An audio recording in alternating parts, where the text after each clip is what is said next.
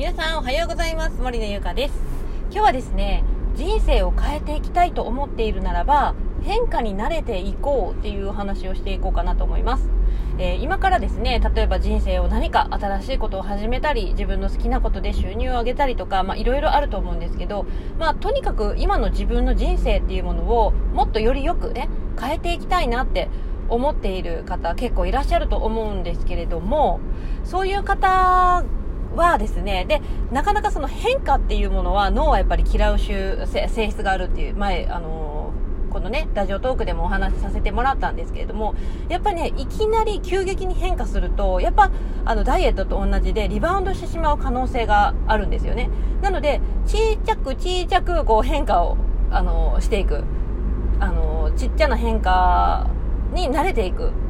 そうすると、あの、リバウンドっていうものも防げてくるんですよね。なので、えーと、例えば今からできる小さな変化の一つとして、えー、朝起きてからその例えばまあ会社に向かうまでのいつもの流れルーティンがあると思うんですけどそれをちょっといつもと違うやり方をしてみるとか多分ねいつも決まった行動しかしてないと思うんですよ。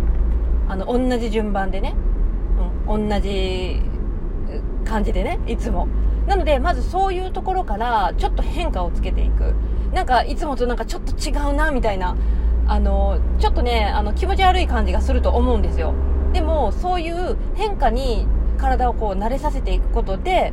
今後大きく自分の人生を変えていきたいと思っているんであれば、もう本当そういう小さな変化から慣れていかないと、多分大きく、あの、大きくは変わっていけれないと思うんですよね。戻りたくなると思うので。なので、まあ、朝のルーティーンとか、あとは、例えばもう通勤中にコーヒーを、コーヒーとかお茶を買うんであれば、多分、あの、いつもと違うコーヒーとか、あの、お茶もメーカーを変えてみるとか、いつもなんか決まったお茶しか買わないなっていうのないですか？なんかね、私もね、結構あの、お茶買うんですけど、大概決まってるんですよね。2本、3本ぐらいね、もうメーカーは。例えばそれをちょっといつもと違うものに変えてみるとか、もうそういうちっちゃいことでいいので、いつもと違うことをして変化に慣れていくっていうのがすごくあの、いいかなって思いますよ。うん。なのでね、あの、なかなかいきなり大きく変わるのが怖いなとか思っている方は、まずはそこからちっちゃいことから、あの変化をしていく。そして慣れていくっていうことをしてみてはいかがでしょうか。